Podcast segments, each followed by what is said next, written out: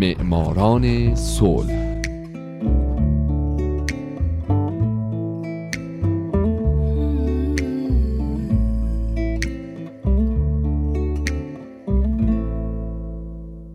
اینجا رادیو پیام دوسته و حالا نوبت می‌رسه به معماران صلح.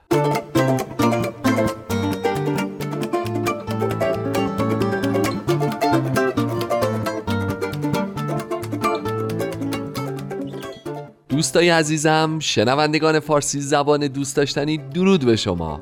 به معماران صلح خوش اومدید. این برنامه به برندگان نوبل صلح می‌پردازه.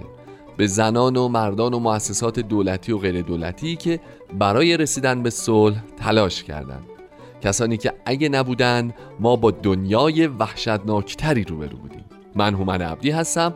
لطفا تا پایان این قسمت از برنامه هم با من همراه باشید.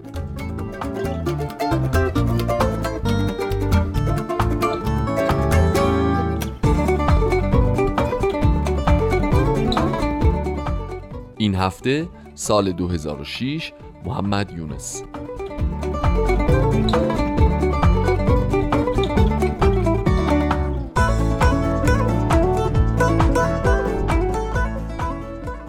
دوستای عزیزم یادتون میاد که من در دو برنامه قبلی معماران صلح به تنها مؤسسه مالی که تونسته برنده جایزه نوبل صلح بشه پرداختم گرامین بانک. در سال 2006 علاوه بر گرامین بانک محمد یونس مؤسس این بانک هم به نوبل صلح دست پیدا کرد. او بانکدار و اقتصاددان بنگلادشی خالق وام و سرمایه خرد و یکی از رهبران جامعه مدنی بنگلادشه. کسی که باعث شد فقرای بسیاری در این کشور به زندگی بهتری دست پیدا بکنن و به خاطر تمام این فعالیتهاش جهان با اهدای جایزه نوبل صلح به او ازش تقدیر کرد.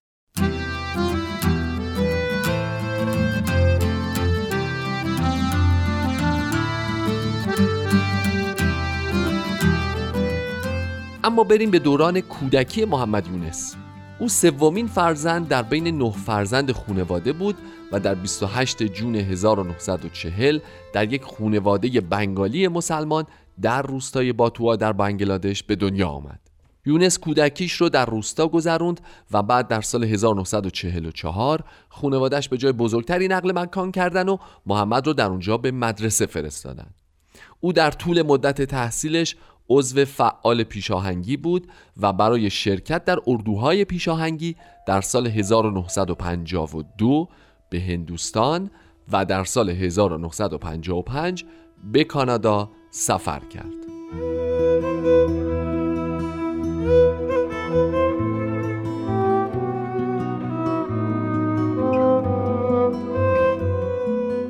بعد از پایان تحصیلات متوسطه محمد در آزمون ورودی کالج چیتاگونگ شرکت کرد و از بین 39 هزار شرکت کننده نفر 16 هم شد. او در دوران دانشجوییش در فعالیت های فرهنگی هم شرکت می کرد و حتی برنده جایزه تئاتر هم شد. مدتی بعد محمد یونس در دپارتمان اقتصاد دانشگاه داکا ثبت نام کرد و مدرک لیسانسش رو در سال 1960 و فوق لیسانسش رو در سال 1961 دریافت کرد.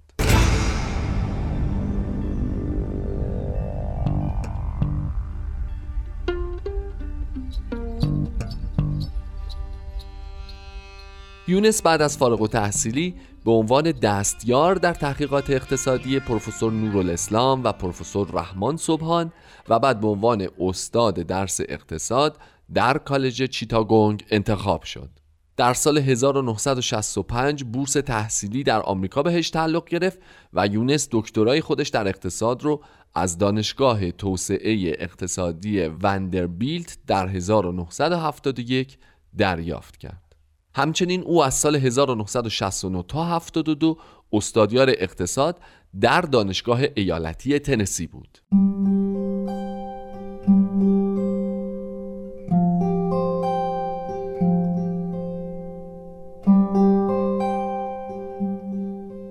محمد یونس در سال 1971 در زمان جنگ آزادسازی بنگلادش همراه با چند بنگلادشی دیگه ساکن آمریکا یک کمیته شهروندی و یک مرکز اطلاعات برای حمایت از آزادی بنگلادش راه اندازی کرد.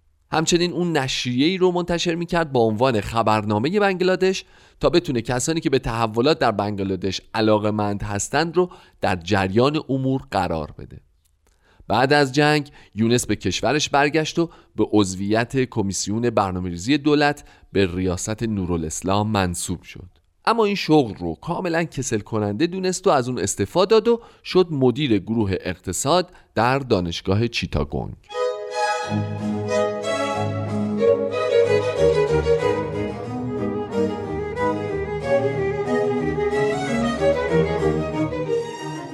پس از قحطی سال 1974 در بنگلادش توجه یونس به فقر و فقر زدایی جلب شد.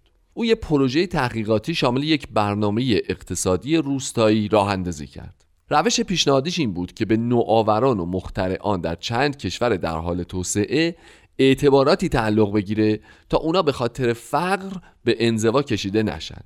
در سال 1976 در ضمن بازدید از خانواده های فقیر روستای جوربا تو نزدیکی دانشگاهش یونس فهمید که زنان روستایی وامهایی با بهرهای سنگین می‌گیرن با اونا چوب بامبو خریداری می‌کنن و بعد از چوب بامبو وسایلی درست می‌کنن و میفروشن. اما عملا تمام سودشون صرف بازپرداخت وام و بهره اون وام میشه. در این بین هم بانک ها مایل نبودند به فقرا وام با بهره معمول بدن چرا که نگران بازپرداخت اون وام ها بودند.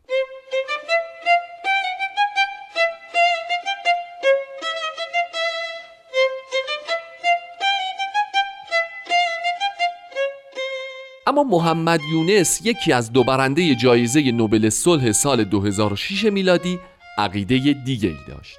او معتقد بود اگر به فقرا وام با بهره معمول پرداخت بشه وام رو پس خواهند داد. او خودش 27 دلار به 42 زن روستایی وام داد و برای اونها بهره 3 درصد در نظر گرفت. این وام باعث بهتر شدن زندگی این زنان روستایی و خانواده هاشون شد و این تجربه موفق مسئولان بانک دولتی جاناتا رو قانع کرد که به یونس پول با بهره کم بدن تا اون بتونه این پول ها رو به صورت وام در اختیار روستاییان فقیر بذاره.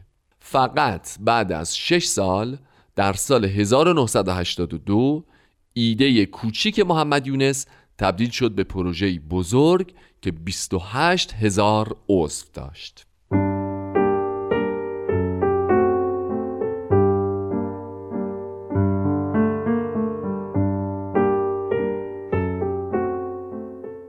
بنابراین در سال 1983 بانک گرامین متولد شد بانکی که در اون ابتدا باعث زحمت های خیلی زیادی برای یونس و همکارانش شد چرا که مخالفین سرسختی داشت از رادیکال های چپ افراطی تا روحانیون محافظه کار اسلامی دست به مخالفت با گرامین بانک زدند.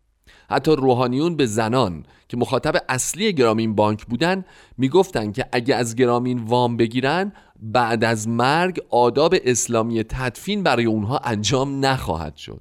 اما تمام این مخالفت ها باعث نشد که یونس و همکارانش در گرامین بانک کوتاه بیان و پروژه را با قدرت پیش نبرند.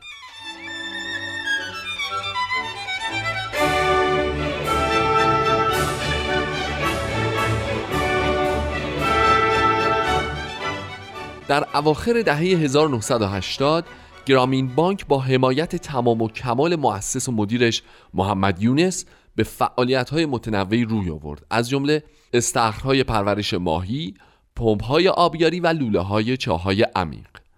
در سال 1989 این فعالیت های جانبی توسعه پیدا کرد و سازمان های جداگونه تشکیل شد و پروژه های ماهیگیری تحت عنوان سازمان شیلات گرامین و پروژه های آبیاری تحت نظارت سازمان کشاورزی گرامین در اومد.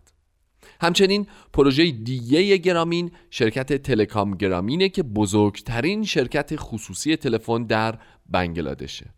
این شرکت از زمان آغاز به کارش یعنی مارچ 1997 تا ده سال بعد به 260 هزار نفر از روستاییان در بیش از 50 هزار روستا خط تلفن اختصاص داده. و به این ترتیب یونس تونست طرح اولیه گرامین رو تبدیل بکنه به یک نهاد چند جانبه سوداور و یک فعالیت اقتصادی غیر انتفاعی موفق.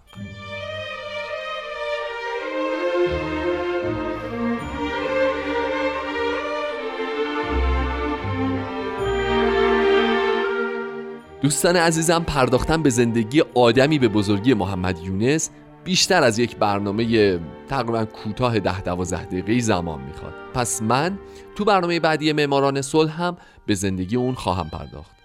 من هومن عبدی هستم و امیدوارم شمایی که امروز یکی از شنوندگان برنامه بودید در آینده یکی از برندگان نوبل صلح باشید.